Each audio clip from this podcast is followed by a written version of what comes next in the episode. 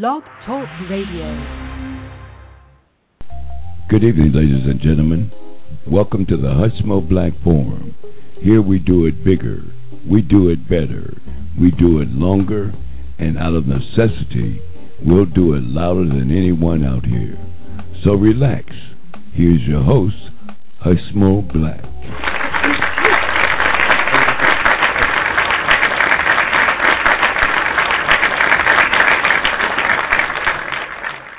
It, it's not just June. We just our second show in June, but it's June eighth, uh, twenty thirteen. Y'all, welcome to the National Black Forum. Uh, you know what we do out here. Our motto is to uh, do it bigger, to do it better, to do it longer. Not a necessity. Sometimes we'll do it louder.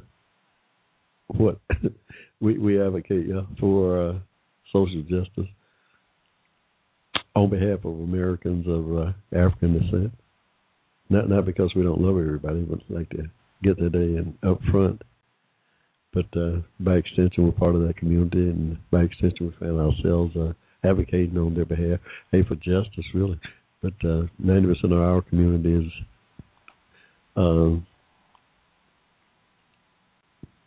underheard, underserved. Uh, yeah, so we try to uh, take up some of that void out here on the Hushmo Black Forum. Hey y'all, y'all out there, in, uh, my Facebook friends, how y'all doing tonight? We got a call in number one eight eight eight five eight eight three eight one four. Uh, if y'all want to call in and uh, chat with, it's free, free call in, y'all. Yeah, we giving away something out here, not much. Hey, not much. Hey, hey, we got a great show for you this evening, as always going to be touching on uh, one Mr. Carter G. Woodson, one of our 12 disciples. That, uh, for you all who uh, regulars out here on the Hushmo Black Forum, we appreciate and thank you too. Tell your friends about us. We out here every Saturday from 7 to uh, 9. But, you know, you, it's hard to get it. Uh, anybody that sits still for two hours out here on in cyberspace, y'all. So, you know, we archive our shows you can listen to us out here. Uh, um, go to our webpage, hushmoblack.com. Uh, Hushmo, H U S H M O B L A C K, hushmoblack.com is my website. Uh, you can uh, find our shows archived. A little uh, blog talk radio button there that uh, we archive our, our uh, uh, shows on. So you can go there and download us, listen to us out there uh, at your leisure. Uh, add two cents. We got a comment uh, uh, attachment page uh, button down at the bottom of the page. You want to want, us out here on the Hushmo Black Forum to touch on anything particular uh, uh, going on in your area? Let us know, and we will bring it to our attention, and uh, we'll uh, put it out here, get it out into the public domain best we can. Hey y'all, we we come to you from uh, the ATL, y'all, sunny Atlanta, the dirty South, as they some somebody call it. I don't call it dirty. It's my home, y'all. I, so from the ATLs where we uh, that's our uh, home base. Yeah, we've been there all our life. Absolutely. But uh, beautiful weekend too. Um, want to congratulate one Miss Serena Williams she won that uh, French Open thing today. Yeah, great, great uh, talent, Serena Williams. Y'all. Hats off to her. Won her second French Open after winning that thing back in 2002, and uh, really, for whatever reason, never won it again until uh, today. And uh, she's playing great, great tennis. Maybe the best tennis of her career maybe the best tennis of her career. She's 31. Yeah, but uh, put on quite a performance there. Hey y'all, y'all got this new phenom from uh, Cuba, y'all. I don't know, playing with the Dodgers. Boy, six three, uh, two forty. Chisel like Bo Jackson. They say it's just as fast and hit the ball just as far. I don't know where they got the boy from. I think somebody paid Castro off down there. Got that boy out of Cuba some kind of way. Anyway, Dodgers got him, brought him up this week. Already, boy done hit four home runs in about five games. Hit a grand slam to beat us night before last. Hit a 500 foot some home run last night to tie the game. Yeah, the Dodgers, uh, and they got some boys on the on the disabled list there. When they get healthy, they're gonna be uh something to be reckoned with. Um, well, we got to deal with them until the World Series, yeah, or until the uh, championship. There, we we another we on the other side of the country. it might be a scary thing if this boy continue on uh, the path that he's on already. In the five games that he's played, if he continues that path, uh, uh, this young man's gonna be scary, yo. From what I can see now, I don't know. Still, you know, it's just a small sampling of uh, of the final book on him. Probably he's 22 now. You figure we'll look back at him in about five, six, seven, eight years down the road and see where he's at. You know, we have a much better uh, uh, uh, idea. But just a limited, uh, just a limited uh, uh, time he's been here, he made quite an impression out there in Tinseltown, out there in L.A. Yet he's going to be a big, big star. Magic Johnson's involved with the Dodgers now, so Magic uh, Johnson's spending money, so they they they putting a team together by hook or crook. Look like y'all. Hey, I'm just saying. I don't know. I, I ain't accusing nobody of nothing, y'all. I'm just saying. Magic's part of them Dodgers now, so uh y'all know.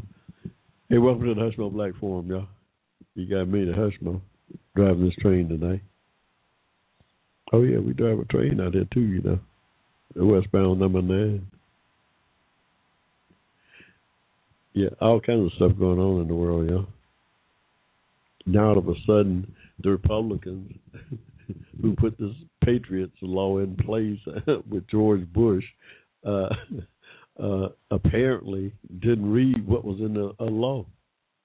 they didn't uh, uh, either didn't uh, uh, realize that it gave uh, the president uh, carte blanche in terms of keeping uh, the citizens safe, including reading and listening to your email and phone call. It's crazy, y'all. They knew. They knew. It's been there. I just uh, they don't want it there now for this president. Hey, it's too late for that junk now. Quit it. Quit it.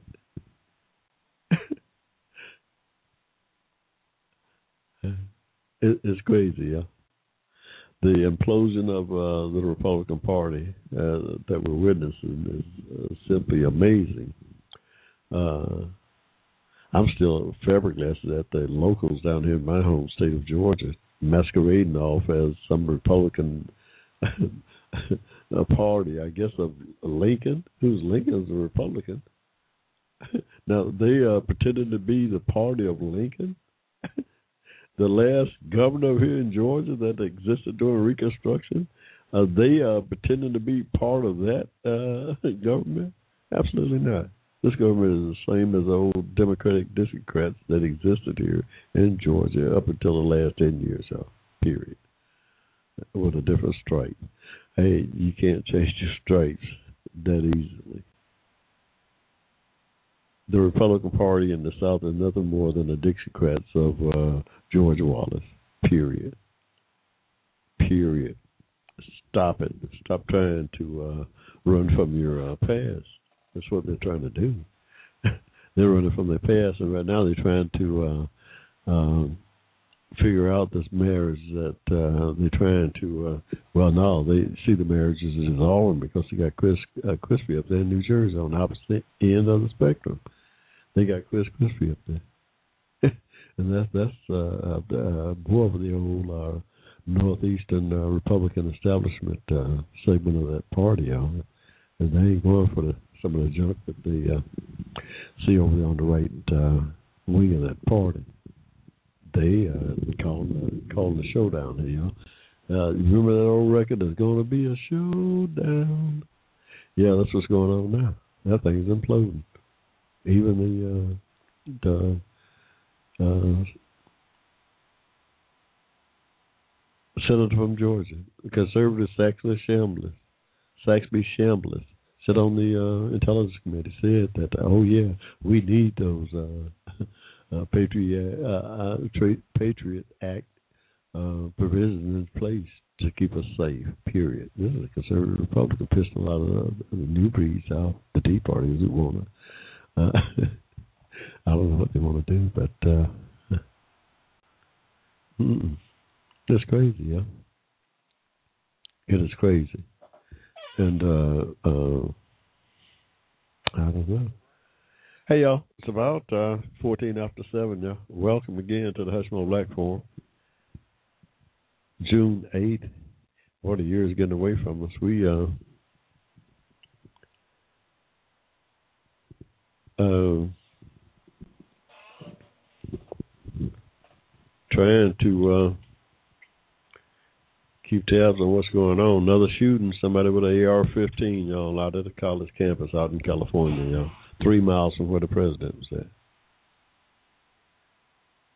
Don't it seem a, to you, or at least it does to me, that uh, wherever the president's traveling, there's, there's an awful lot of uh, violent activity around it.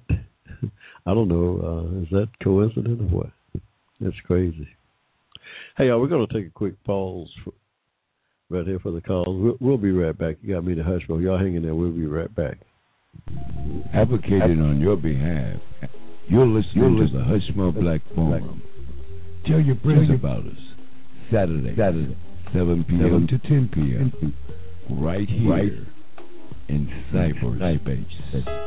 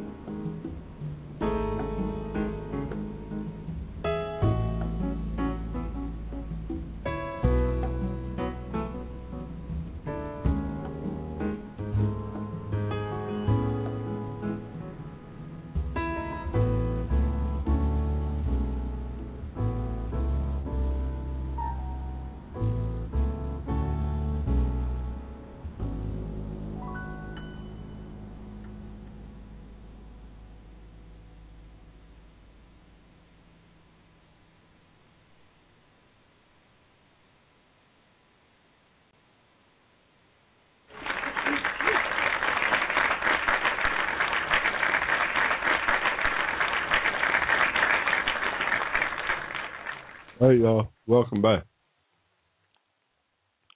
Welcome back to the Hushmo Black Forum, y'all. We're trying to get a trying to get lunch in out here on the air on y'all. Hey, we've been running all day.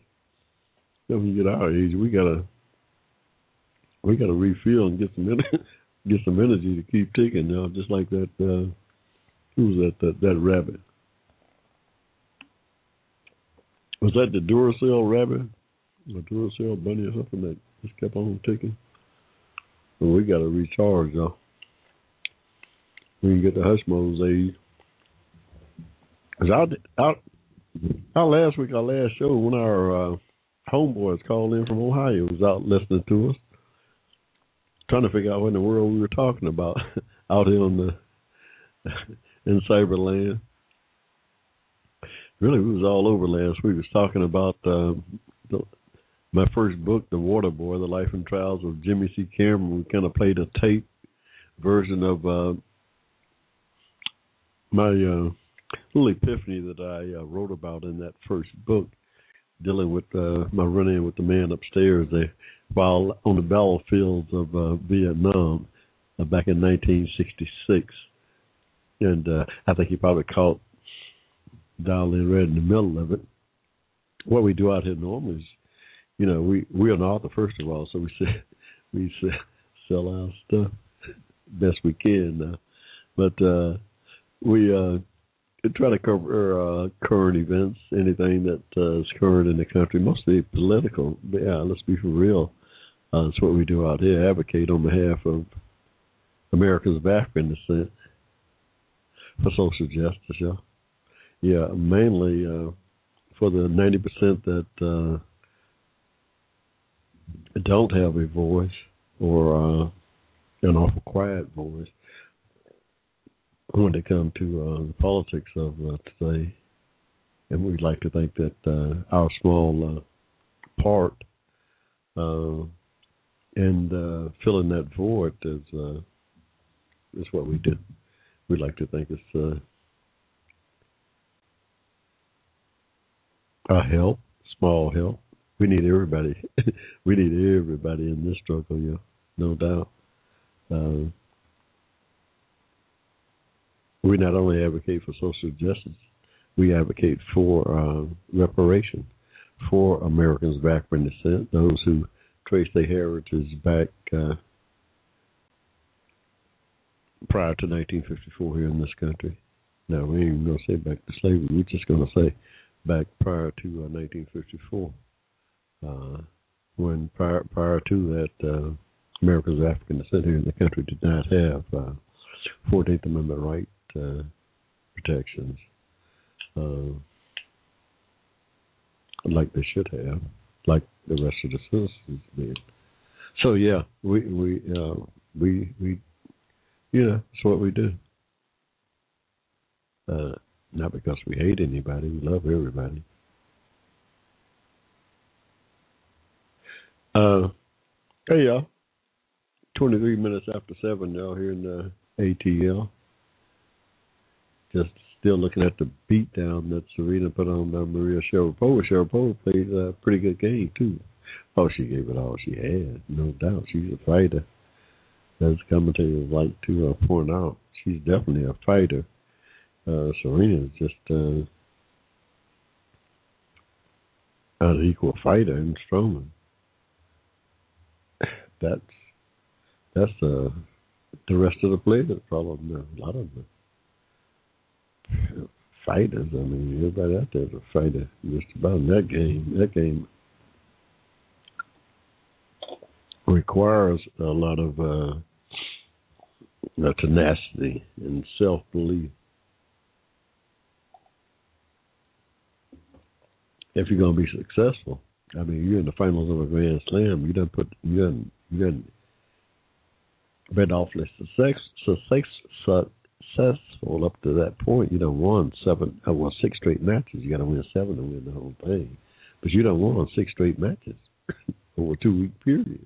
So you, you, you, you're playing some pretty good tennis once you get to the finals, no doubt. So uh, Sharapova was playing some good tennis. She done went three sets twice though.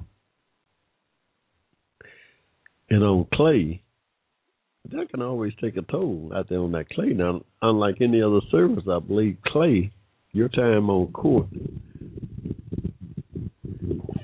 on a clay court, requires more endurance than any other surface. I would say.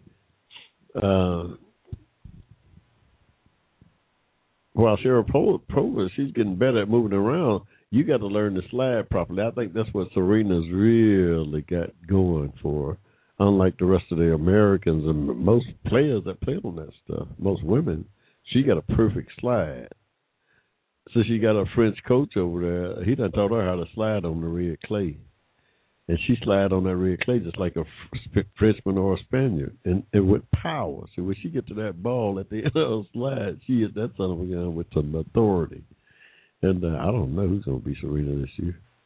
I predict she's going to win the rest of the other two slams. By the time next year roll around, she's going to be even with Martina. With 18 majors, her and Chris Evert and Martina are going to be even. I don't see nobody beating Serena on the fast, the hard courts. They can't beat on this slow clay. They're gonna get pure D hell at Wimbledon in the U.S. Open, beating Serena. She's still on her game. I mean, I don't see no, I don't see any reason why she won't be. She's still on her game. yeah, I'm just saying now. I'm just saying. She's gonna be hard to beat. Ain't no doubt.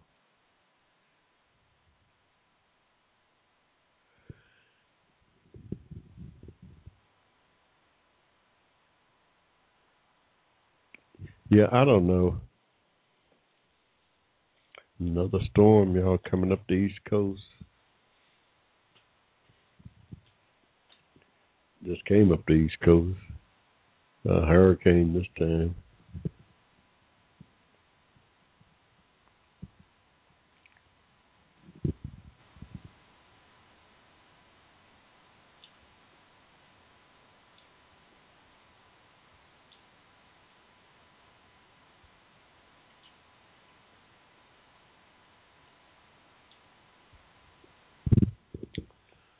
Yeah, yeah. We uh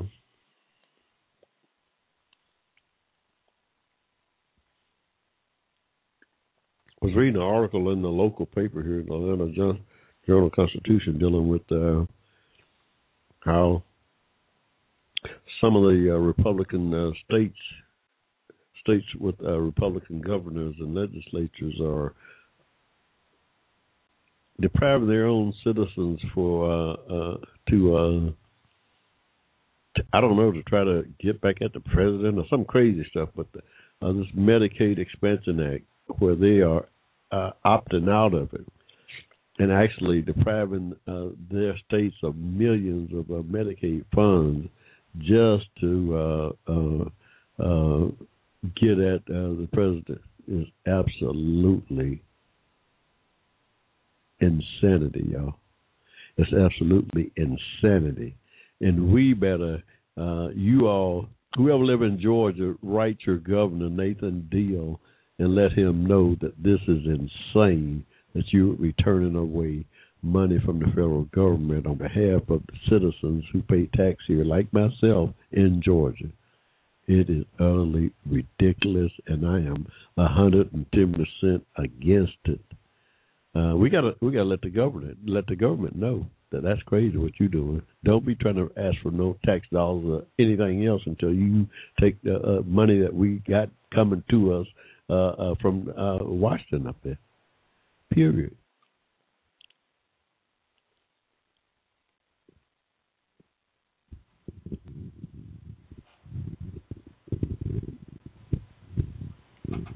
Period, y'all. We gotta let the government of this state know here in Georgia, this Republican uh, government masquerading as Republicans. They're not Republicans now.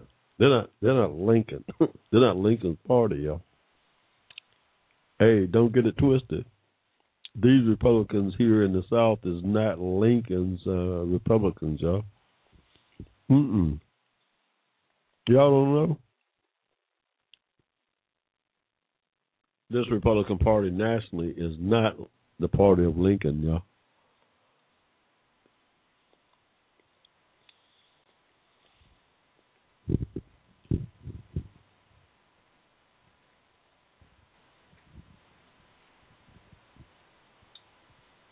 Hey, I'm trying to get. Uh,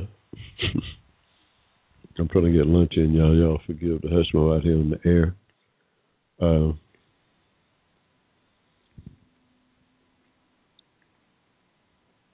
we just about got it taken care of, though, yeah.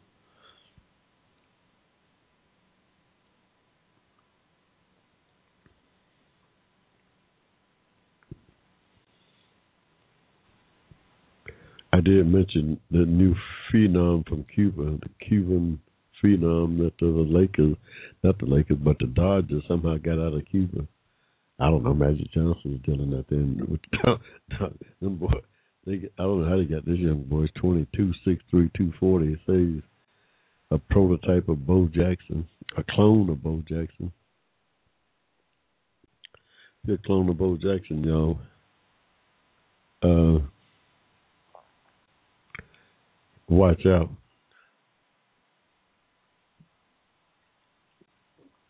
Watch out. That's all I can say. We uh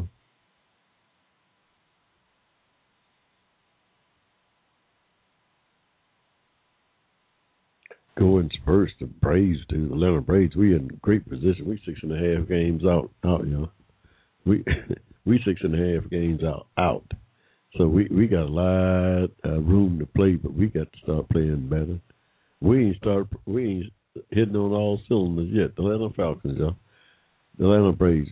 We, we ain't hitting on all cylinders yet. We should be much much better than what we are.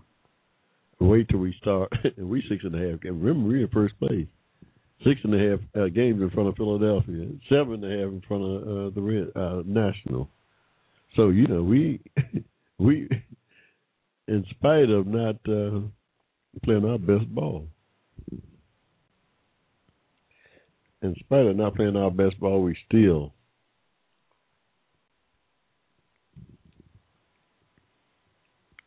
six and a half games in for, out front of the pack, yeah, and they're gonna catch heck trying to catch us. Ain't nobody gonna. It's gonna be. They're gonna catch heck trying to catch us before September.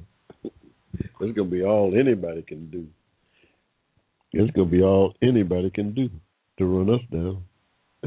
With a six in the game, with a six and a half game lead in uh, June, it's gonna be hard. It might be hard to run us down. Uh, if not, damn, if not impossible. Yeah, that's what I say. That's what I say. Now, obviously, I'm biased. I'm biased, no doubt. But uh, no, the way we play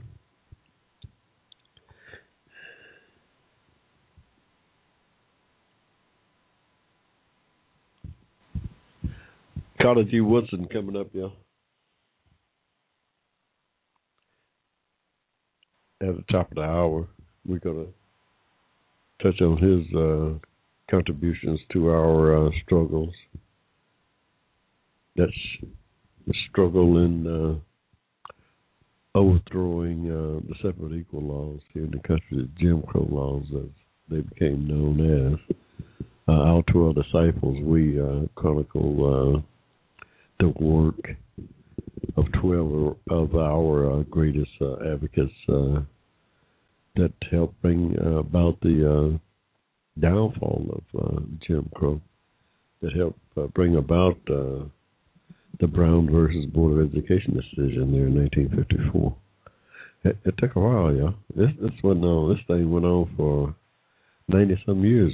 this the separate equal laws at a tremendous at a tremendous uh, uh,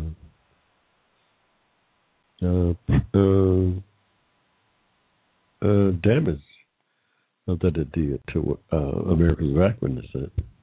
Yeah, the separate equal laws devastated our, our community in every kind of way you can think of, socially, economically, mentally. Uh, every kind of way you can think of. It uh, was uh, uh, devastating uh, uh, to our community uh, to the extent that today it still has a a negative effect economically. Yeah, economically, we we're not just that wealth gap uh, uh, between uh, America's African descent and uh, the rest of the society is not uh, uh, as wide as the Grand Canyon for no reason. There's a reason uh, of the uh, uh, wealth gap when it comes to America's African descent in this country. There's a reason. The reason is the separate equal laws that deprived us and them, that whole group of people, there are 14th Amendment right uh, protections here in the workplace, uh, not only just in the education or other uh, uh, public uh, uh, arenas. Uh, society as a whole uh, was in uh, was uh, uh,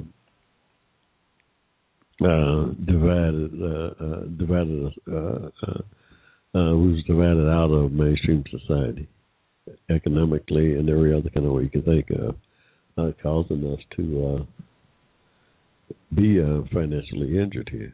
And that's uh, the reparation part uh, of the uh, my advocacy that I advocate for most strongly. In 1954, I contend that when Brown overturned a Plessy, blacks in the country in the same workplace were making sometimes a, a, a, full uh, two thirds less than the same uh, white worker working on the same assembly line in the same plant and, and stuff like that. Well, no, not only just in the South, but in the North, uh, North too, in the unions of the North. That thing was after Plessy uh, made it a national uh, uh, right to uh, discriminate based on race. hey, the northern industrialists uh, saw fit to uh, take advantage of that uh, also. Indeed, the unions was uh, uh, segregated in the north. For, yeah. So yeah. Uh, so we on the Hushmo Black Forum we advocate for uh, reparation based on 14th Amendment rights uh, violations, not for slavery per se, although slavery, you no doubt, uh, was a moral uh, inhumanity, one of the greatest uh, moral inhumanities that uh, the world has ever uh, uh, known. But because of its uh, immensity, I personally I turned that over to the man upstairs, yeah, long time ago. Yeah, he was involved in it. Y'all don't know. So I, I turn it over to him. I, I'm, I just deal with reparation based on Fourteenth Amendment rights uh, violations after 1865, when the Fourteenth Amendment was added to the Constitution.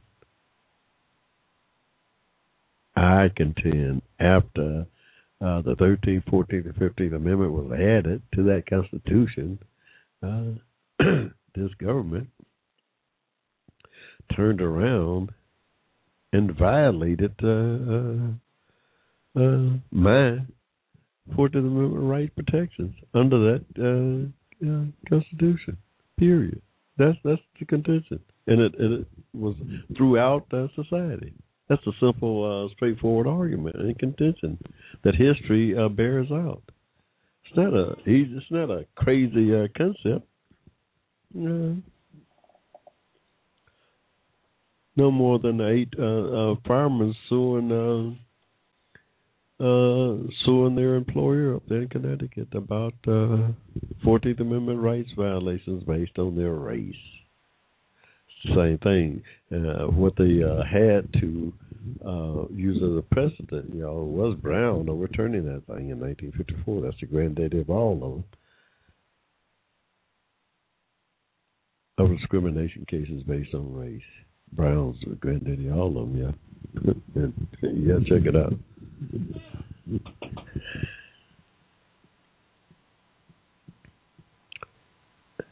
Hey, uh, it's about uh, 20 minutes till hour nine, y'all. We're going to take another quick pause for the calls here.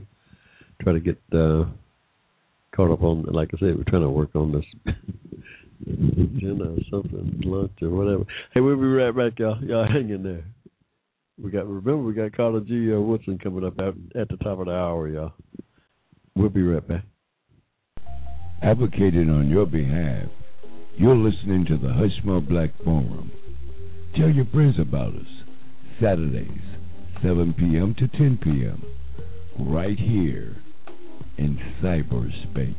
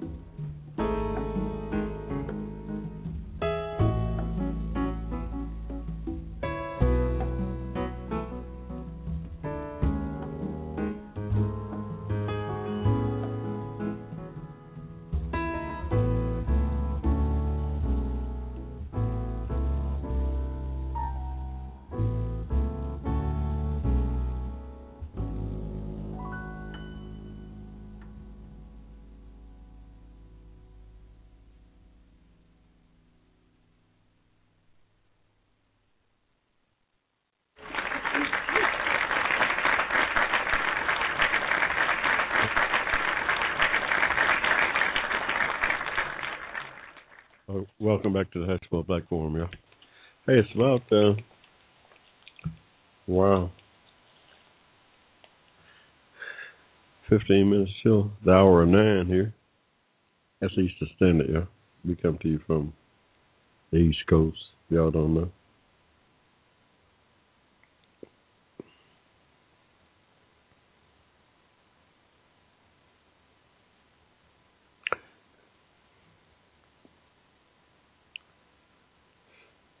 Got this great article on uh, online about Myrlie Evers. Evers, y'all. Myrlie Evers, you know the civil rights icon whose husband was killed back there during the day. Goes back to uh, back home to Mississippi. It says talking about she going back there uh, this year. I think I believe she live in Michigan somewhere up that way, and uh, it's going back down there for some event. Great article. Uh, says she's calling back absence of uh, the hate of uh, Mississippi uh, politics. I, yeah, that's good. That's good science.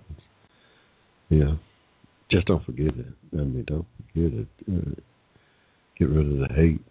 I applaud her for that. I certainly applaud her for that. Medgar Evers, uh, widow, yeah. Myrlie Evers of Williams, going back to Mississippi, absence of uh, uh, any kind of hate.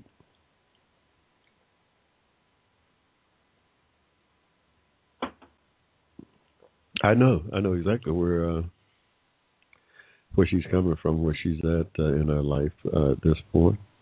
Me being born here, me and her about the same age. I mean, I was born here in Georgia in 1945. Yeah, right in the middle. Of, I like to tell a story fondly in the middle of a cotton field in Henry County, Georgia. Uh, that story I write about is more uh, closer to the truth than uh, my peers sometimes uh, could imagine. They they they laugh it off and say, "I'm you know full of this," but uh, yeah, 1945, uh, where I was born, pretty much. Uh, well, parents sharecropping for one of the local uh, farmers down in Henry County. Sure enough, we living in this wooden house, probably pretty closer to a shack than a house, but I'll say house, uh, which sat pretty much in the middle of the cotton field. the preacher's wife, oh, Reverend uh, Reverend Weems, uh, the preacher, old Baptist preacher around there in Hampton, Henry County, who married my uh, uh, parents back in uh, 1930, some 15 years prior to my birth. But uh, yeah, he, uh, his wife, happened to be uh, also the midwife. yeah, she was a midwife she came around and delivered all the babies for uh, the blacks anyway. You know, uh, in their house. She came to my house. Uh, that house uh, that sit in the middle of the cotton field delivered me that chilly uh, February day in 1945. So yeah, uh, pretty much I, I my claim to having been born in the middle of a cotton field is more uh, closer to the fact than uh, fiction. Yeah. Yeah. that's just my little background. But I can tell you, uh, uh, the uh, what uh, Myrlie Evers is going through, going back to Mississippi today in 2013. I mean, she's going to. No doubt, a lot's changed uh, since I believe I was thinking what 63 sometime when he he got killed. Was 63, maybe 65, sometime around around that around that period. I can Google it. But anyway, that was wow, crazy times all in Mississippi. Still is, but not nothing to uh, that extent. But still, still, there's some crazy stuff going on in the country. That's what I write about in uh, my new book, uh, "Racism and Hate: An American Dilemma," uh, talking about uh, racism and hate uh, being a product, uh, really, of this country. Yeah, yeah, that's just a fact. We that's what our research shows. It's a product of this country. Never existed anywhere in this world prior to uh, the formation of this country in 1776. didn't didn't didn't, didn't exist nowhere else uh, on the face of the earth. Still don't. hey, there are some copycats. South Africa, one, uh, the apartheid system they set up there, but even that came after uh, this country set up shop. yeah, it's a, it's just a fact. Yeah. Racism itself uh, is a phenomena of this uh, country, the United States of America. Never before had uh, two separate races of people. The Africans uh, been intermingled in with uh, the European whites in such a way. In such a way. Uh, and as time went on, uh, uh they uh, it corrupted uh, their morals. Really, the slavery did. It corrupted uh, their morals because they wound up buying and selling humans as property, classified them as property. Yeah. Oh, it, it messed up their uh, so-called Christian uh, religious uh, dogma. It made that thing a, uh, a hypocritical uh, uh, at best, a hypocritical religion at best. Uh, yeah, I mean they knew that. There, was arguments before uh, 1776. Uh, the Mennonites up in Philadelphia, some hundred years before that Constitution was written, argued against uh, uh, the selling of humans uh, as property. They said there was a moral uh, problem with it, according to their uh, Christianity, or uh, you know. but yet still, uh, the founders, the framers of uh, the country, after going through a bloody war with uh, Britain, uh, talking about freedoms and uh, people being created equal, they still enslaved uh, other humans, as if uh, somehow uh, the man upstairs wasn't wasn't looking in on what was going on there. hey, I'm just saying, y'all. It's crazy. Uh,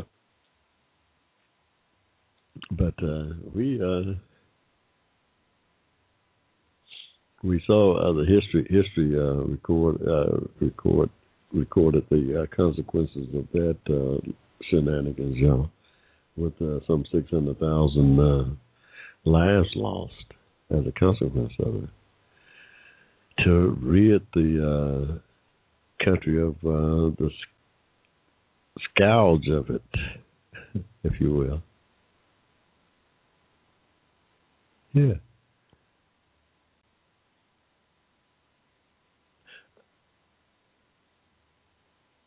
Hey, uh, but remnants of racism still exists here in this country today, y'all. now, it was a necessity almost in the South society, old antebellum society.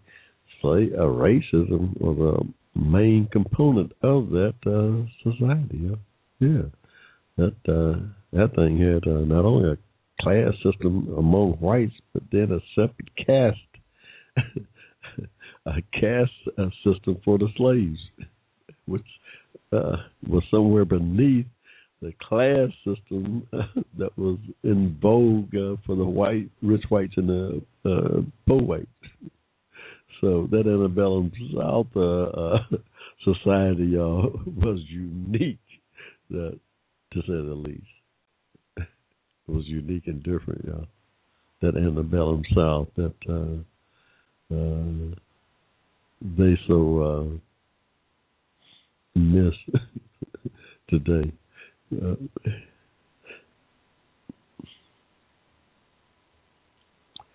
hey, uh, we uh,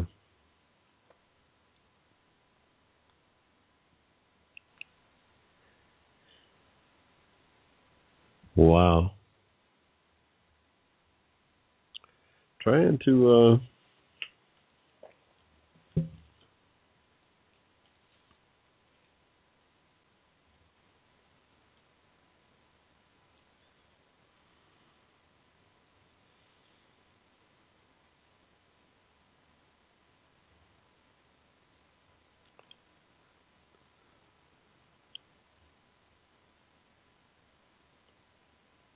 we uh, was looking at uh, one of the. Uh, I don't know if it's C-SPAN channels or not, but that uh, one of the channels that chronicle new books coming out. Oh, was it on uh, just a program uh, on Mr. Jonathan Alter, his new book, The Center Holds, uh, political commentary. I might want to check it out. I, I've got to check it out. It seemed like it's pretty interesting. Him talking about uh, the center of uh, the country, what uh, the politics of it. I, I've got to check it out. It sounded sounded pretty un- interesting. I wrote it down. I made a note here.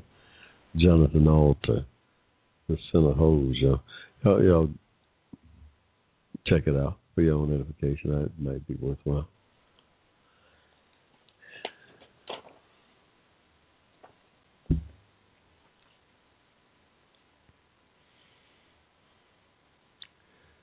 Hey, uh, what else going on in the world? Facebook friends, how y'all doing?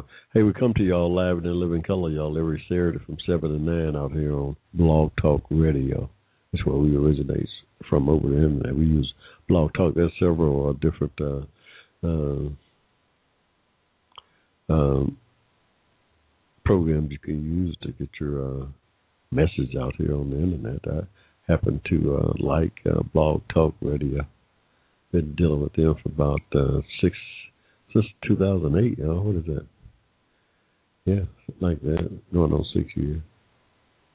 So yeah, we we uh, find it to be a uh, pleasant uh, platform to deal with. Uh, rather inexpensive. If you want to get your voice out, got something to say, not I urge everybody to to uh, get involved. We need, hey, we need, you know, the community need everybody to uh, uh, out there talking about uh, our rights uh, and so forth. Yeah, we need everybody to be screaming up and down about uh, our rights. Yeah, ain't nobody else gonna do it for us, y'all. We are biggest advocates. we better be, because ain't nobody, don't nobody uh, uh, care as much uh, for us as we uh, care for ourselves, and uh, we don't uh, start uh, jumping up and down about our uh, rights. Uh, uh, we're gonna they're gonna slowly evaporate. Yeah.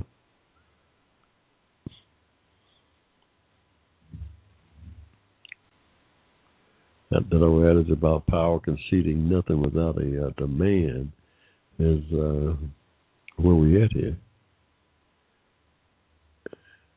That's where we at here in the country today.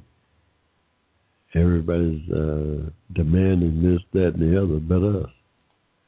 We we've got to demand our uh, rights here in society. Yeah, it's not, it's not hate, something hateful about demanding uh, our rights. It's no different than the NRA. That group demanding some Second Amendment rights, but we peep their whole car. It, it appears to me that they're not uh, advocating uh, for Second Amendment rights as much as uh, they're advocating the overthrow of the government. Here you got this boy talking about owning colored people again, the president of that organization. Uh, five million people, heavily armed. Here's the president, newly elected president, talking about owning uh, people again. Can you imagine? In 2013, you got some somebody from Alabama talking about owning people again. It, it's it's uh, uh, it, it bears watching. Yeah, we, we're gonna yeah, stuff like that uh, bear uh, paying attention to in my mind. Yeah, so we, we out here on the Hushmo Black Forum, that's what we do. We cover stuff like that, archive it, and follow it down, follow it through, uh, see where it leads to, and keep it in front of our uh, the public persona. That's what we try to do with stuff like that. That's dangerous for us, dangerous for the country. Yeah, to have someone in this guy's position talking about uh, owning colored people, giving the president no respect at all, talking about uh, he ain't taking no orders from no colored man. Period. See, now, uh, I don't know.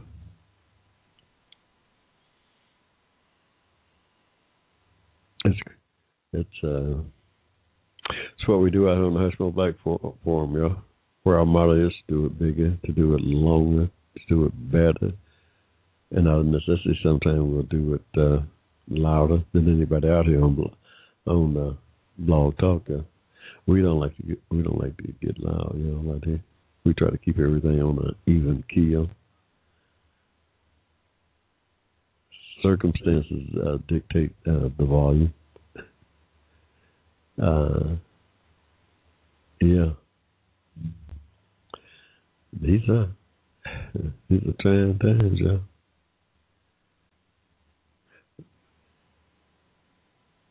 We uh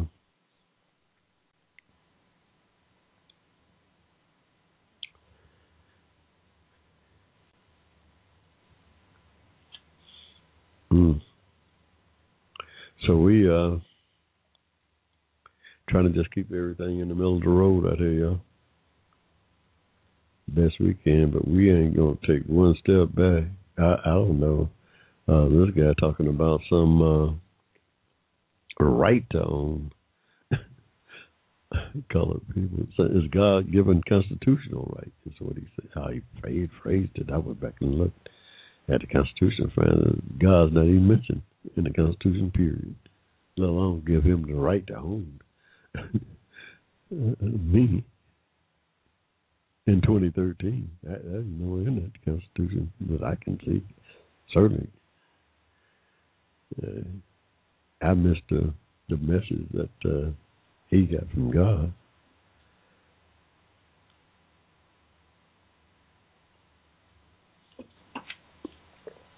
I definitely missed that message.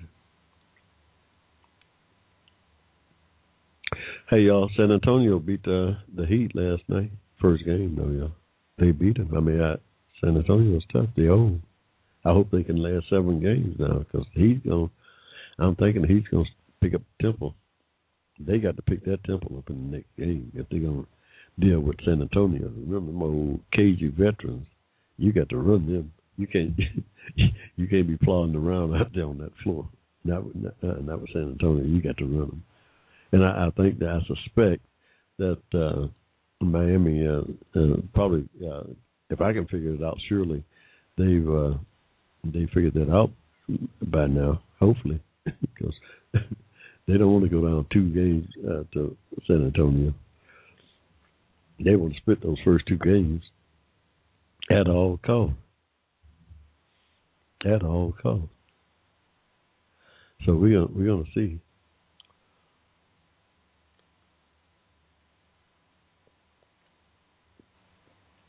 We're going to see what happens here come up uh, uh, tomorrow, and uh, see if they don't uh, get that act together, boy. Because uh, I don't, I ain't, I ain't got no dog in this hunt, yo. I don't care who wins this thing. I really don't. My, my, you know, I'm a home, I'm a hometown fan. I, I root for the, the Hawks. And the Hawks ain't did nothing since Dominique Wilkins was it. but but I, I I'm a homer now. Uh, anything other than that, I enjoy watching a great game. I'll just look and uh, I ain't got no in this. I'm thinking Miami sh- probably should win, but I'm giving I'm giving San Antonio all the respect in the world, y'all. I'm trying to ride the fence there. If y'all don't know, if y'all, I'm trying I'm trying to straddle that fence, y'all. uh, but uh, no, I I think uh, Miami gonna win this thing in seven, y'all. Close. It's gonna be a struggle. I think they'll win it in seven. We, we don't know. We'll see. Hey, y'all we got Carter G. Woodson coming up, y'all. We're to take a quick pause for the calls here, y'all. We'll be right back after the hour. Y'all hang in there. Advocating on your behalf, you're listening to the Hushmo Black Forum. Tell your friends about us. Saturdays, 7 p.m. to 10 p.m. Right here in cyberspace.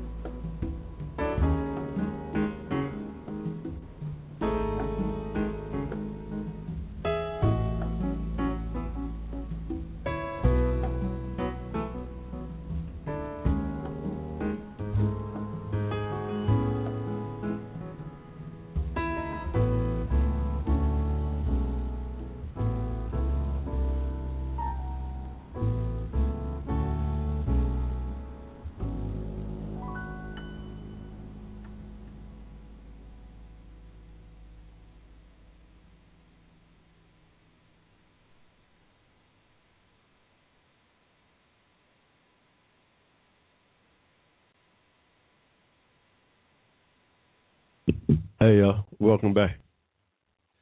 It's about uh, a couple minutes after. What is it? Wow, it's eight ten by the Hushmo's uh, official time clock here. It's got uh, ten minutes after the hour of eight here. Hey, we on the downside of uh, the forum this evening. Our new work. Uh, our 12 Disciples, The Rise and Fall of Jim Crow is the title of it. For about the last, I guess, what is this? Last six weeks, we've been uh, giving you a brief glimpse of uh, those 12 disciples that we uh, put together, uh, who we uh, felt was uh, instrumental in bringing about the the fall of uh, Jim Crow here in the country, the separate equal laws that uh, ultimately failed with the uh, Brown versus the Board of Education decision in 1954. Uh, we put together 12 of our uh, most uh, strongest advocates, starting with Frederick Douglass, going all the way down to Thurgood Marshall. So we had 12, Frederick Douglass being number one, Thurgood Marshall at, at, at uh, number 12. And in between, we have Sojourner Truth, uh, Harriet Tubman, Booker T. Washington, W.E.B. Du Bois, William Tr- Monroe Trotter, Marcus Garvey, Carter G. Woodson uh, is one of that's who we're uh, going to be looking at tonight. Uh, Carter G. Woodson. Uh, then we had Mordecai Johnson, Charles Hamilton Houston, Oliver Hill, and Thurgood Marshall. Those twelve, obviously, obviously, there was hundreds of uh, of people who uh, carried that struggle for us uh, throughout that period. Because remember, those separate equal laws was in place here in the country for some 90 years, from some 1865 right up to the Civil War, right up through uh, 1954. Yeah, so they stayed in place for damn near 100 years after the Civil War was over. Separate equal uh, laws that deprived us of uh, our 14th Amendment protections, that uh, injured us uh, financially and every other kind of way. Uh, so we write in our new work, uh, we just put together a sto- the story of these 12 individuals and how they played a significant part in that struggle to uh, overthrow Plessy. Uh, one Mr. Carter G. Woodson, his uh, input was significant uh, uh, in the uh, in the respect that he, in 1933, published the Monumental uh, book entitled The Miseducation of the Negro. It's 1933 now. He's uh, living in Washington, D.C. Uh, he uh, go back and look at the education system that had uh, the uh, blacks had been afforded after the Civil War, and uh, where um, it stood at that time in the country. Remember now, this is 1933, so you're talking about from uh, 1865 till uh, the turn of the century. Uh, it's 35 years. Uh, 35, about 60 years. We're talking a period of 60 years. Where had our education uh, uh, gone? Uh, the, some five million uh, Americans of African descent who had been emancipated there, and 85% of them was illiterate at, at that time uh, at their emancipation in 1865. Uh, 85% of them was illiterate. He, Carter G. Woodson, uh, contended that, and he correctly pointed it out back then, that the education that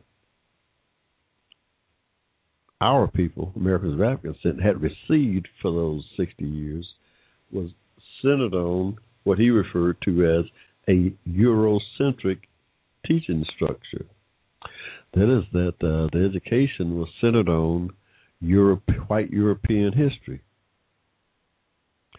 that was uh, uh, the education structure in the country. They they set it up and they based it on their history.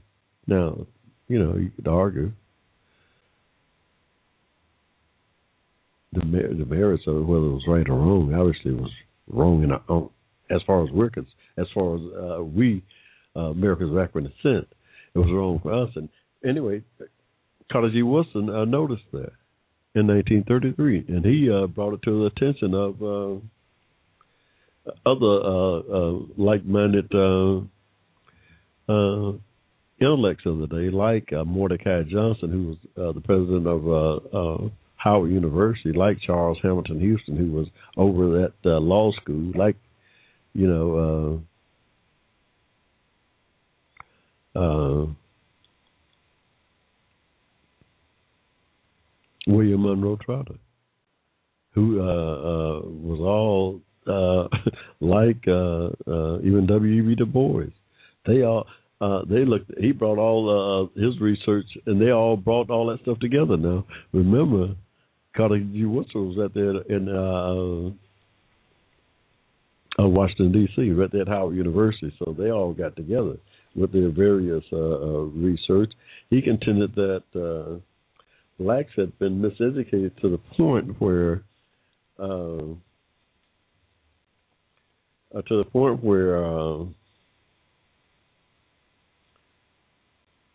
uh, chains was no longer needed to uh, subvert uh, the ex-slaves because of the education uh, they were being given in the, the education system there. So he advocated incorrectly so that we need to start our own uh, institutions of uh, higher education at the very least to uh, start uh, educating uh, our uh, people about our uh, history ourselves. And uh, sure enough, he ushered in. Now, as a result of that, uh, of course,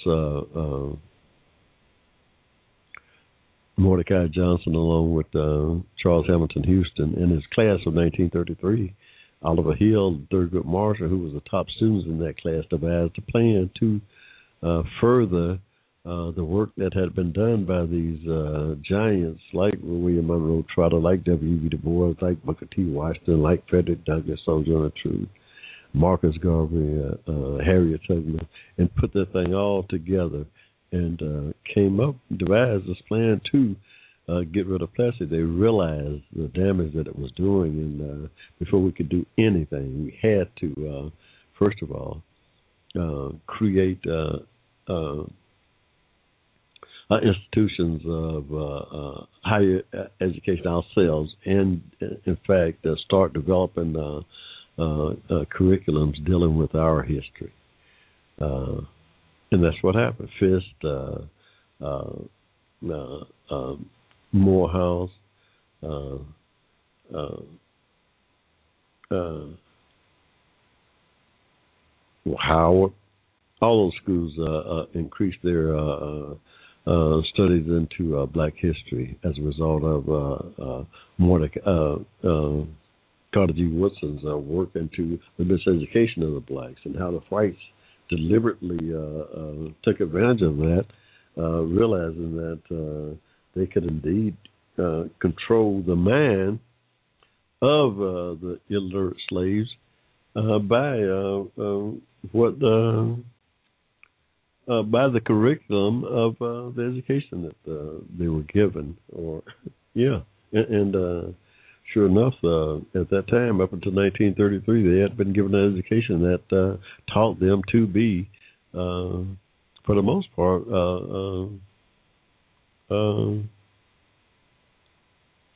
a lower uh, uh, skill, uh, skilled uh, workers in the society, and uh, uh, that thing uh, got to be crazy. Uh, yeah, they wanted uh, it got to be. Uh, uh. Woodson uh, contended that. Uh, uh, um,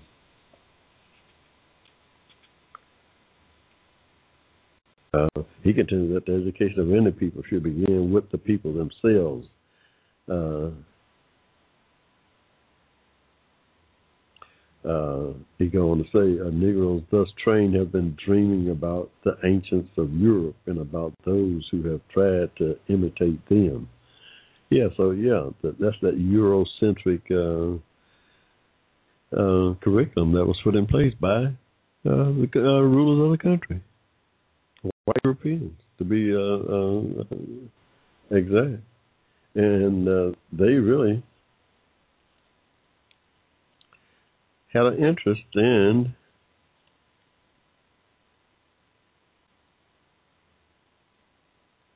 they really had a, a interest in keeping uh, uh, wages down. Remember, slavery in the South was a uh, that was free labor, y'all, for uh, the Southern economy, and uh, uh, uh, the North took advantage of it by buying raw materials from the South using that uh, free, cheap slave labor. So everybody had a, a stake in the, uh, the slave uh, slavery here in this country. Uh,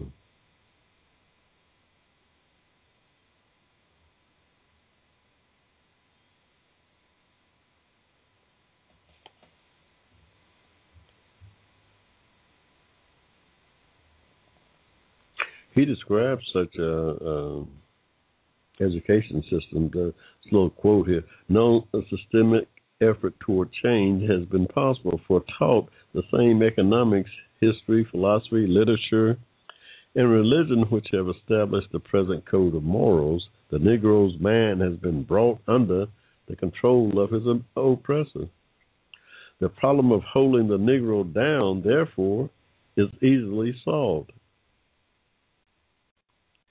When you control a man's thinking, you do not have to worry about his actions.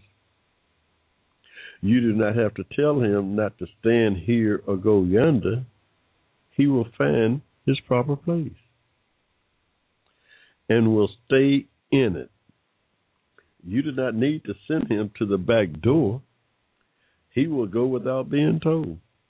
In fact, if there is no back door, he will cut one for his own special benefit.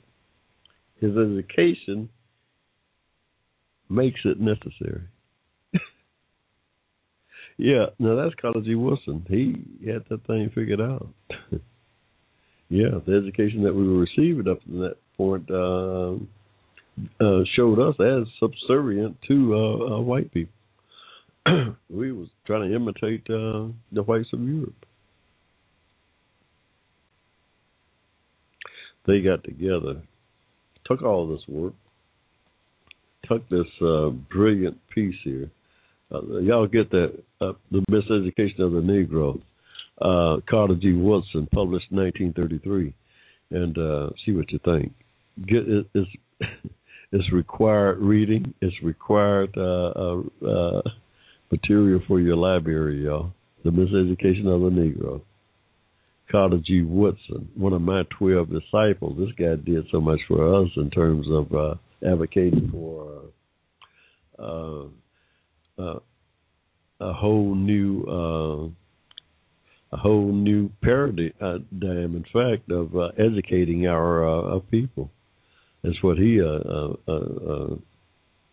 came up with and suggested, and pointed out the the uh, problems uh, with uh, the uh, system that uh, too many of us had been uh, educated in. Up until that point, it was 1933, and yeah, he got together with all with Mordecai Johnson. Mordecai Johnson looked at it. Said Mordecai Johnson. He put that team together. Yeah, he put that team together of Charles Hamilton Houston uh, and Oliver Hill and Thurgood Marshall. Yeah, they drew on uh, the works of uh, those prior uh, people, from Frederick Douglass through uh, Marcus Garvey, through William Monroe Trotter, through W. E. B. Du Bois, through Booker T. Washington, Sojourner Truth, and Harriet Tubman. They drew those uh, those uh, uh, four folks, Mordecai Johnson and his uh, clan uh, and his band of uh, uh, advocates, his band of uh, advocates, Charles Hamilton Houston, Oliver Hill, and Thurgood Marshall. They carried that thing home, yo. It took them 30 years. They worked on that thing from 1933 until 1954, straight. They came up with a scheme to, uh, first of all, attack the separate but equal laws in higher education. They started out suing uh, law schools in various states, and uh, surely enough, uh, started to uh, that thing started to fall because they found that uh, the higher education uh, institutions like law school, medical schools like that, it wasn't so easy for the states to contend that, uh, yeah, we can just throw up something that's equal. You can just set up a law school and make it equal overnight. It required uh, so yeah, those cases went to uh, to court all the way to the Supreme Court, and sure enough, those gentlemen, led by Mr. Charles Hamilton Houston. Uh, okay, now after uh, 1933, give you a little background. Charles Hamilton Houston was the uh, professor of the law, school, well, dean of the law school there at Howard. His uh, students, uh, the class of 1933, included Oliver Hill and Thurgood Marshall. They were the top two students in that law class. He gave them a charge, the whole class of 1933, a charge to devise a scheme or a, uh, well, I say scheme, a, a, uh, a uh, legal uh, uh, scheme to overthrow uh, uh, Plessy the Mill case that that validated the separate equal laws in 1886 on a federal level.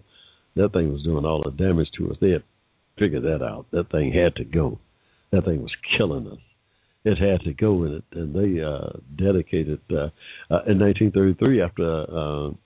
That class graduated, he moved on to the NAACP. The NAACP snapped him up because he knew they knew what he was working on. at uh, at Howard, and they also knew uh, uh, the top two students uh, uh, uh, was going to come along with him. They brought the top two students out of that class, Thurgood Marshall and Oliver Hill, all on to the NAACP up there in New York in 1933.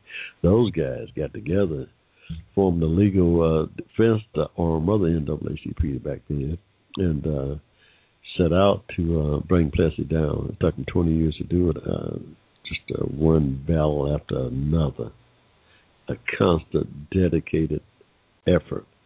Uh, it was amazing. It's just amazing uh, the effort they put in, but uh, it did. Uh, 1954, Plessy came tumbling down. Yeah, we don't give that. Uh, we don't celebrate that uh, victory uh, like we should we don't we don't give it its just due like we should.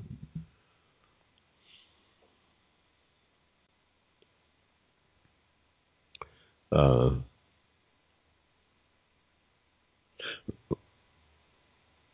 yeah, we uh,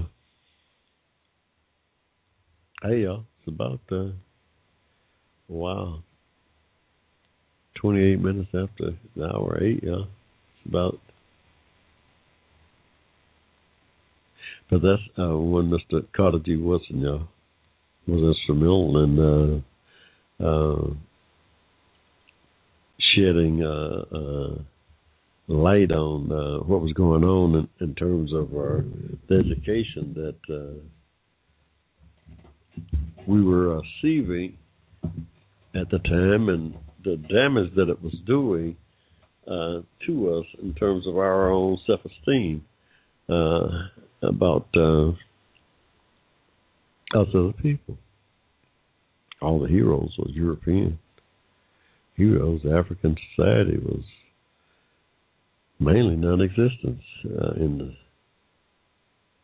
the studies that uh, was going on. So we we were always uh, viewed as inferior as slaves in the in the so uh, yeah, he uh, Carter G. Woodson, the miseducation of the Negro. He pointed it out uh, in 1933 that uh, we had to correct that uh, right then because uh, they were not only uh, the education that we were receiving was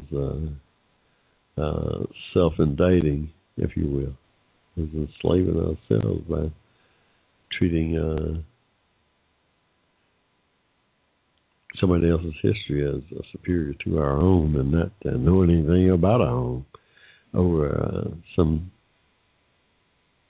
200 years of being outside of uh, uh, Africa. Yeah.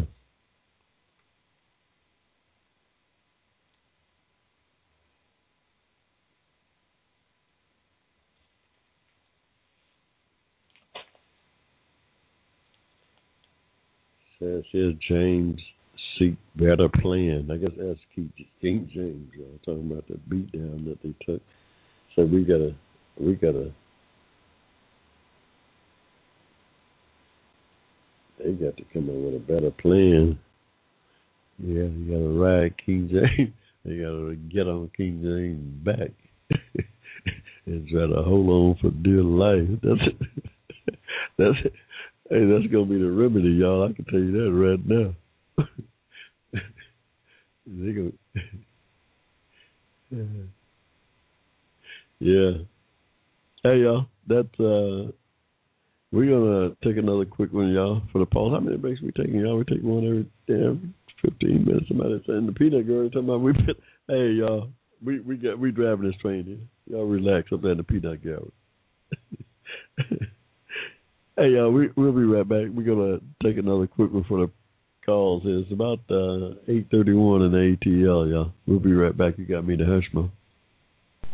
Advocating on your behalf, you're listening to the Hushmo Black Forum. Tell your friends about us. Saturdays, 7 p.m. to 10 p.m. Right here in cyberspace.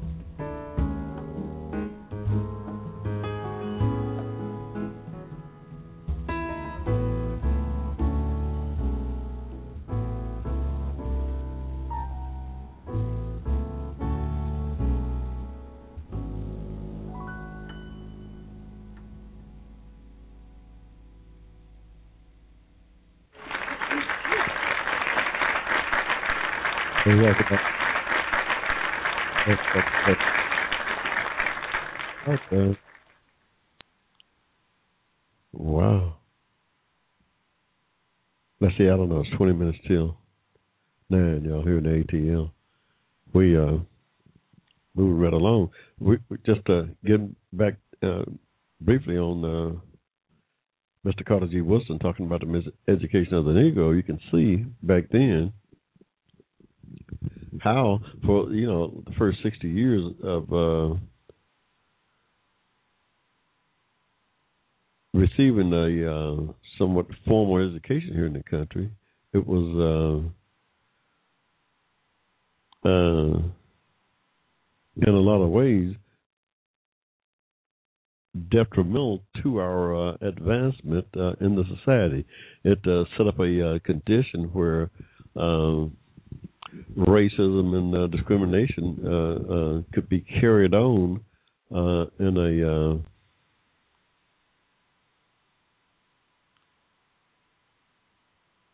in uh, a much more uh, uh, in in a, in a uh, much more easier. I, will say that because of the education that the uh, Americans of that we were receiving at the time allowed for that thing to uh, uh, go on uh, as long as it did. I mean, obviously, with the help of people like uh, Willie, uh, Carter G. Woodson and the rest of my twelve disciples here, uh, they uh, uh, recognized the uh, damage that uh, that was being done to us and uh, set about uh, correcting it, and they did, and they got it done. I mean, yeah, still there's. Uh, as you know, got some ways to go, but uh, yeah, for the most part, it, it did get uh, the separate equal laws off the books. A lot of folks today here, you want to put them back. I'm here to tell you a lot of a lot of our a lot of our uh, so-called politicians want to turn back the hands of time. You know, we can't uh, sit idly by and allow that to happen. Uh,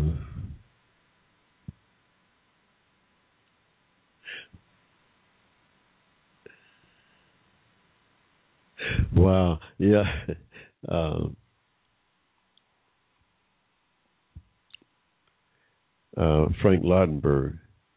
Lautenberg died, senator from New Jersey, uh, started up a uh, ADP, the accounting uh, payroll uh, outfit.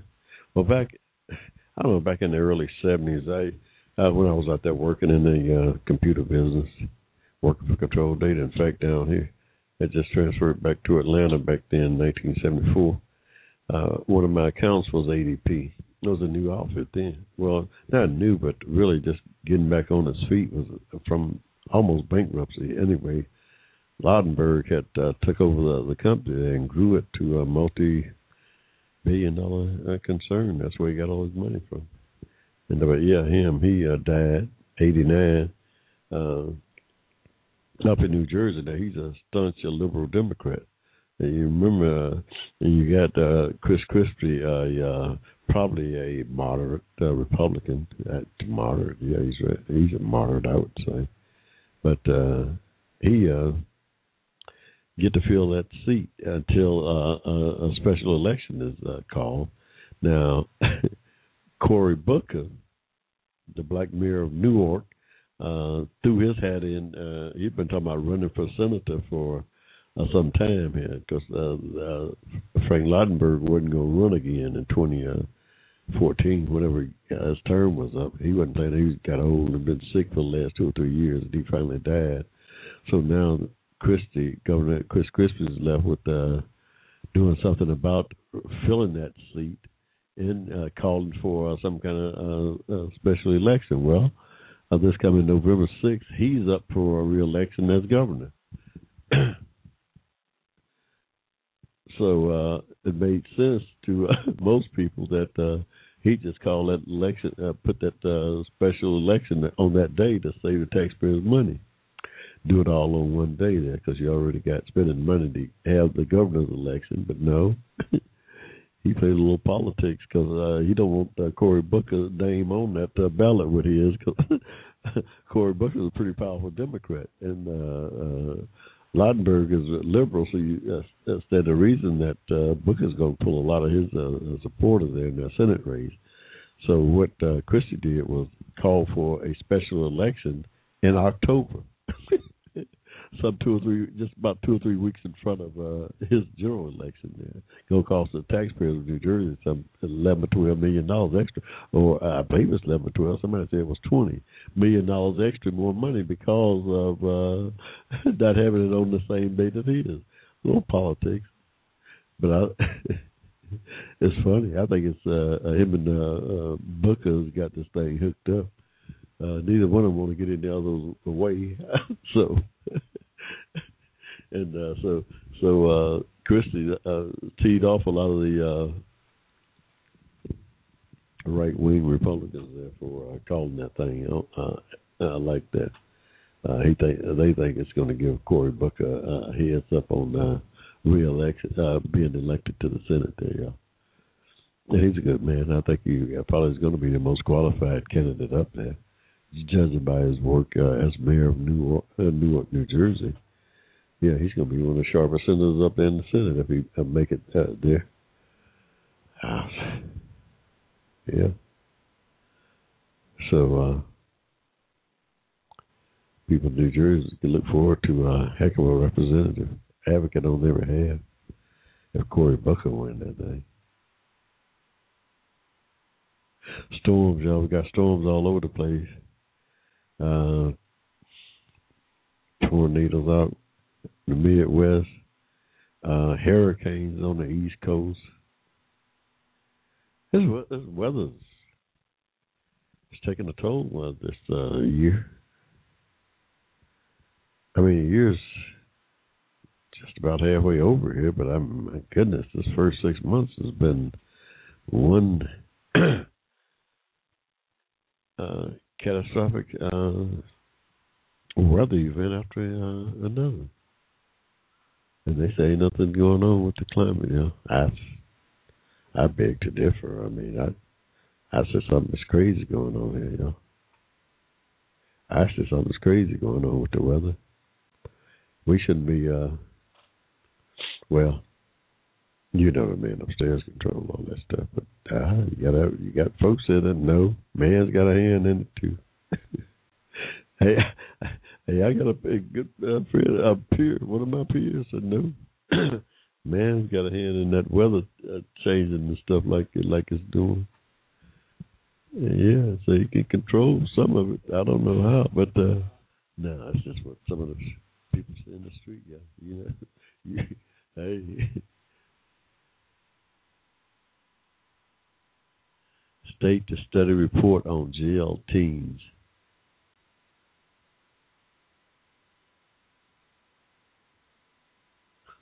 Shit, that's crazy. Yeah. We're going to do a whole show on uh, that prison industrial complex here. After we get through, we, we got about three more disciples to go through. Let's see, we got to go through uh, Mordecai Johnson's next week, y'all. When uh, Mr. Mordecai Johnson, Charles Hamilton, Houston, Oliver Hill, and Thurgood Marshall. We got about four more shows to do on the twelve disciples, and then we're gonna we're gonna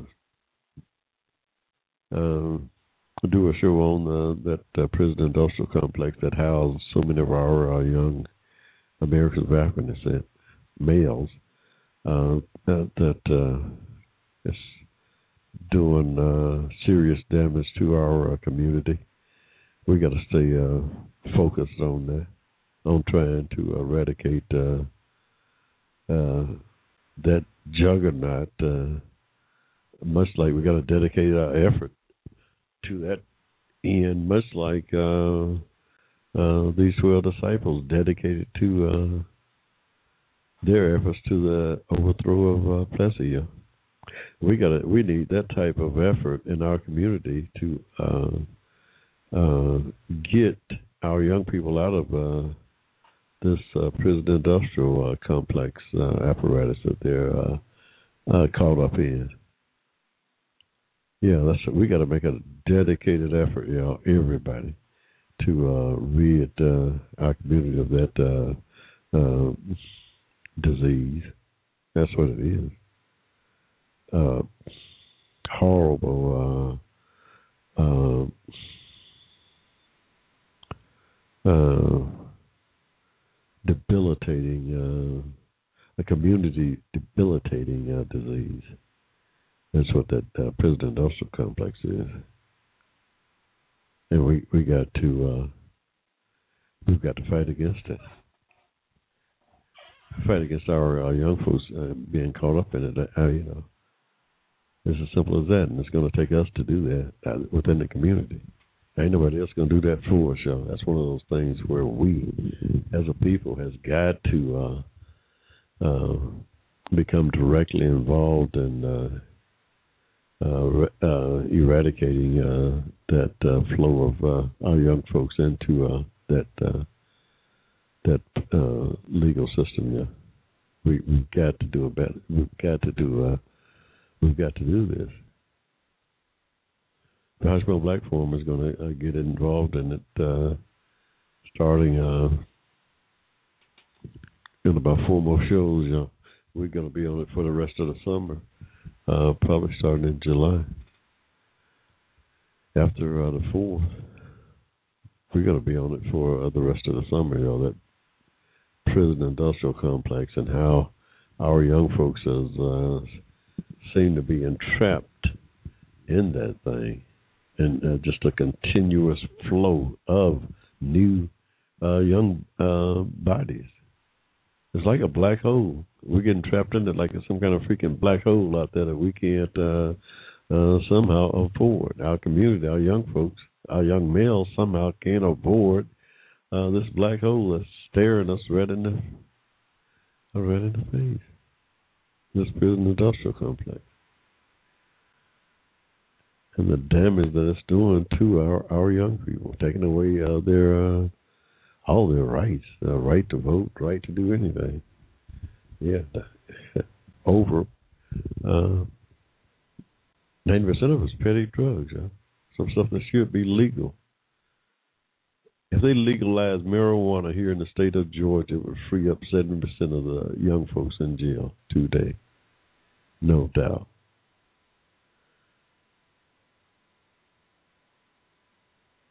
Of course, the state wouldn't make uh, money off those uh, uh, inmates uh, any longer.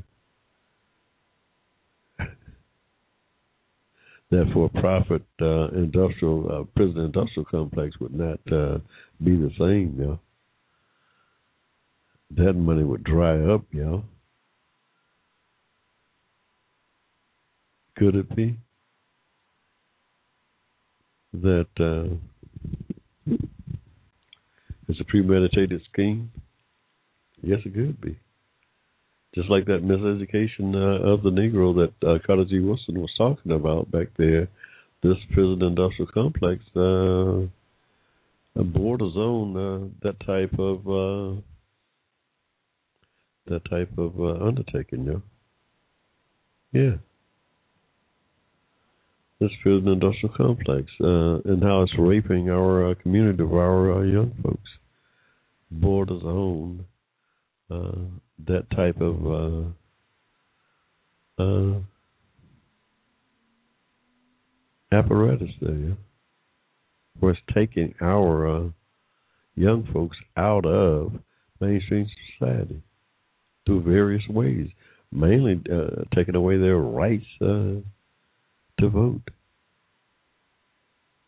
That castrates them right there for large portions of uh, their adult life. Yeah, it's crazy. Hey, the unemployment in our community 25, 30 percent.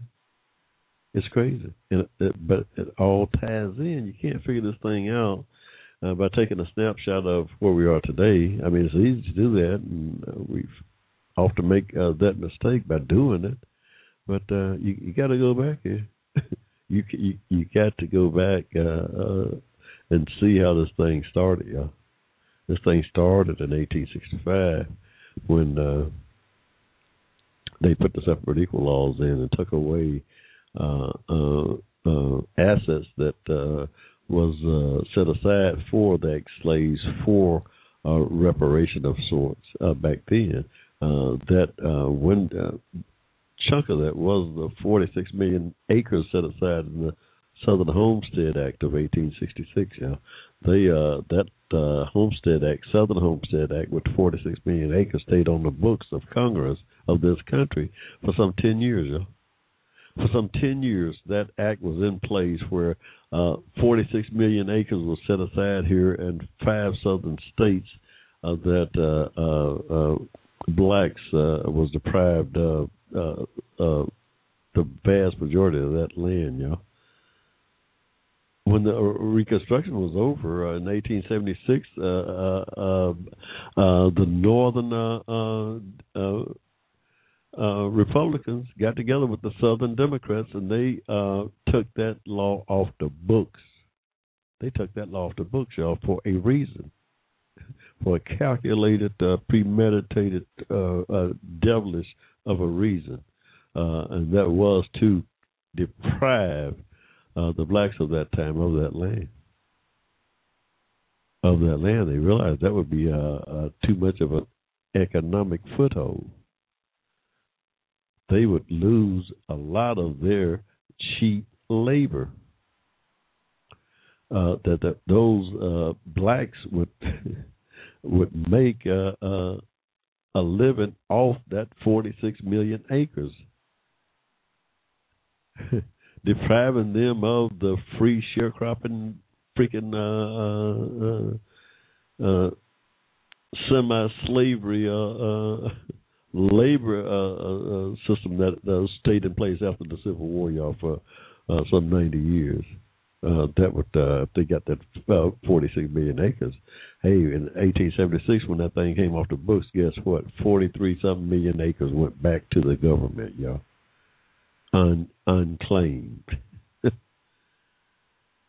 it's things like that that I rail against uh, uh, in my advocacy. It's things like that that I uh, uh, uh have a problem with. Uh, that you got to start there. You got to start and see what happened here, and l- just looking at it, it's, history got it uh, got it uh, history got it recorded. Yeah, what happened is they beat us out of uh, the 46 million uh, acres. Uh, they beat us out of uh, a, a reparation. In other words, yeah, they had to give us reparation because, like I said, when I, was doing my research back into uh, the history of uh, my people here in the state, uh, uh, it doesn't. It, well, I came across uh, uh, that in 1860, uh, the value to the state of Georgia of the 500 some thousand slaves here in uh, the state was uh, over 300 million dollars a year annually they collected in uh, revenue from the slave owners. So yeah, it was a big business, y'all. Everybody was profiting on uh, the backs of uh, the slaves. Everybody, the state, the slave owners, and the uh, uh, society as a whole, the Southern society, was profiting on the backs of the the slaves. Yeah, so so that Civil War came along because remember, this this thing got to be a moral issue there. Now, slavery's got to be a moral issue, y'all. It didn't just uh, come about where the North and the South got together and started uh, killing one another uh, in some dispute over it. You know that they never would have killed some five hundred thousand of each other for some slaves down there in the South. Had, had had they been in charge of the thing, but no, they that that thing quickly got out of the uh, uh, control. Abraham Lincoln uh, said as much in his second inaugural address. Yeah, that thing quickly got out of control. They thought that war was going to be over in a matter of two or three weeks, a month or two at, at the most. When the Civil War started, they thought that thing was going to be over in a flash. Yeah, that thing drug on for years, five years. Yeah at the cost of some 600,000 Americans. Remember that. Uh, more Americans killed in that war than all the other wars put together that the country's ever fought. Including almost 100,000 uh, uh, blacks died in that war, yeah. Oh, yeah, we, we weren't spared. We were slaves. You know, Abe Lincoln signed up two hundred thousand, put them in the uh, uh, Union Army. Yeah, some forty thousand died at uh, Appomattox.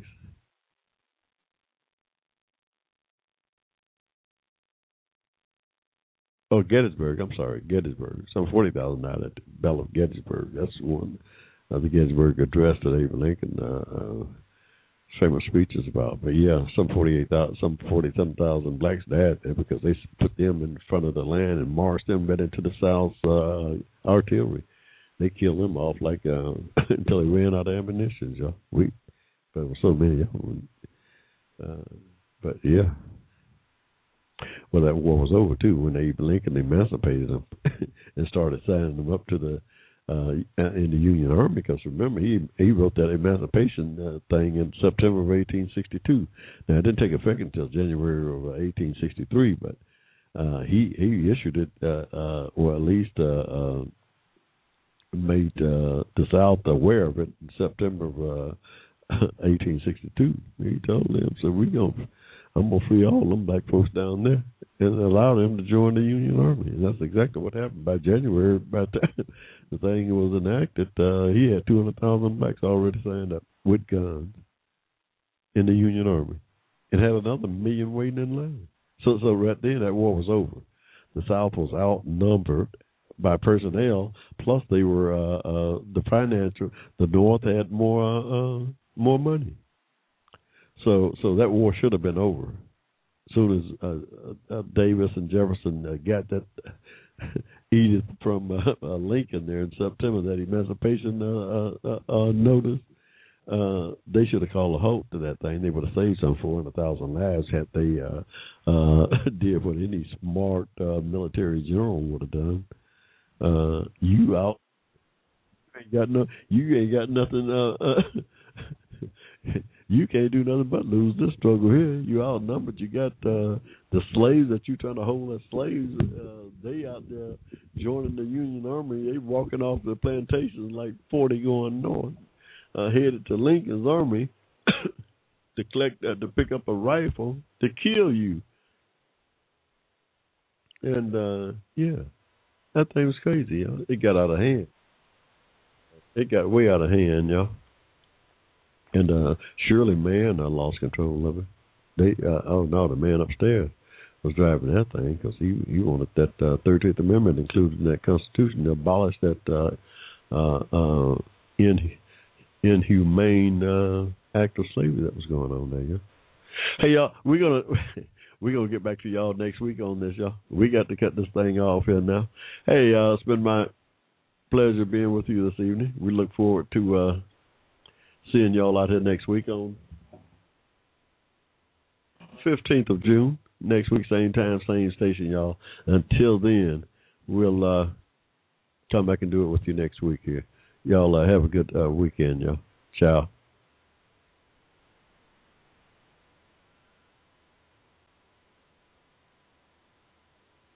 The Hushmo Black advocated on your behalf by covering news and events affecting the African American community.